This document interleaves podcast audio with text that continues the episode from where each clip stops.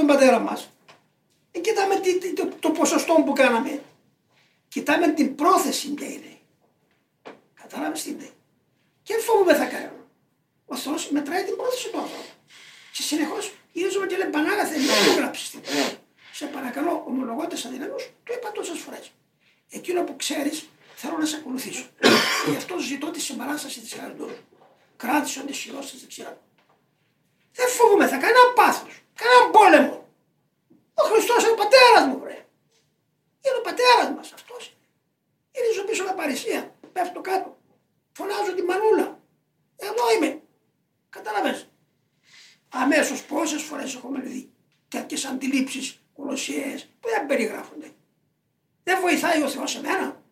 Δεν ποιος μου έδωσε τη δύναμη. Σε αρνήθηκα τη μάνα μου και τον κόσμο και το γάμο και βρέθηκα εδώ. Και θεωρώ τρυφήν την εξορία και την κακοπάθη ανάλυση. Αν δεν ήταν η χάρη του Αγίου Πνεύματος μαζί μου, ενδυμούσα και από μέσα και από έξω. Μπορούσα να τα κάνω αυτά. Αφού είναι έτσι, φοβούμαι τώρα που θέλει λογισμός. Και το κάνω τον λογισμό.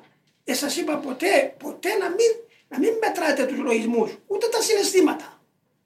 Εμείς βαδίζουμε διαπίστεως. Ο Θεός δεν είναι σαράφης. Όχι διείδους. Δεν μετράμε τη συναλλαγή. Είναι τόσες μονάδες και έντες έχουμε να τις δώσουμε και άλλα θα μας βγάλουν έξω. Δεν είναι έτσι, πατέρες. Δεν μας ενδιαφέρουν οι λογισμοί ποιοι είναι. Ούτε οι αλλοιώσεις μας ενδιαφέρουν. Εμάς μας ενδιαφέρει ότι ακολουθούμε τον Χριστό μας. Και η απόφαση μας είναι αυτή. Θα ζήσουμε όπως θέλει αυτός και μόνο.